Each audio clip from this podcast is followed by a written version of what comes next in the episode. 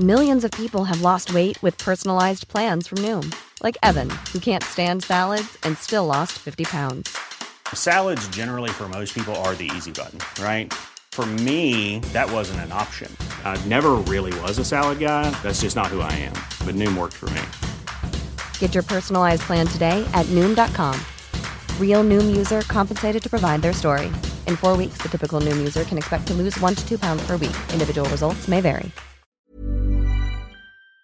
Talk Sport. This is the Talk Sport hit. I'm Kane Reeves. I'm Fern Bosch, and it's mission complete for England. England win the Battle of Britain. They've beaten Wales by three goals to nil. A routine win for England in the end, but it took a moment of magic in the second half to get them going. It's 23 yards out. It's Marcus Rashford. Oh, it is quite sensational.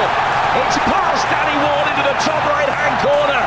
Now, are you one of the nation calling for Phil Foden to start? Kane playing across the six yard box, and it's in for two from Phil Foden. And England have scored twice in a minute and a half. Foden seemed to play everywhere during the win and was asked where he feels best suited on the pitch. Probably somewhere in the 10 role, but you know, I don't, I don't mind to be honest. Wherever I play, I try and influence the game.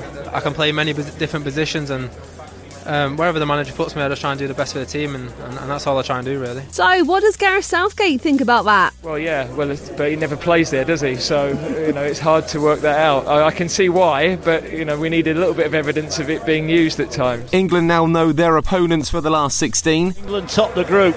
They will face Senegal in the last 16. It's Senegal in the knockout stages on Sunday live on Talk Sport. Well, it'll be tough. I saw them play Iran in Vienna about uh, two months ago. Very well organised. They've got a lot of good individual players. Of course, a lot of players playing in the big European leagues. So, and the expectations now will rise, of course, which is brilliant because we'd have given everybody a great night at home, which we won.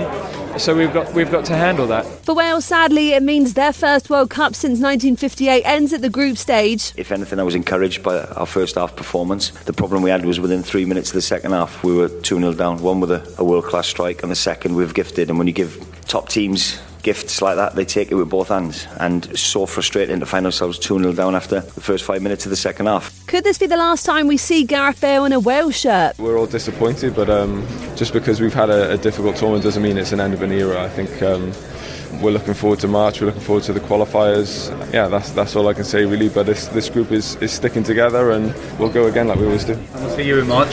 Yeah. The other last 16 game decided last night. We'll see the Netherlands take on the USA. As the ball works its way, it's Dest onside. He hits it into the mix. Chance. Pulisic tucks it away. The flag hasn't gone up. The United States have their lead. USA seeing off Iran 1 0. They'll play the Netherlands on Saturday. Today, Group C and D will be decided. All the teams in Group C can still go through with Argentina against Poland at 7 pm on Talk Sport, while Denmark, Australia, and Tunisia all have a chance to progress from Group D. Denmark versus Australia on Talksport 2 at 3 is the game I'm picking to listen to. The easiest and the best way to listen is on the free Talksport app where you can flick across both commentaries.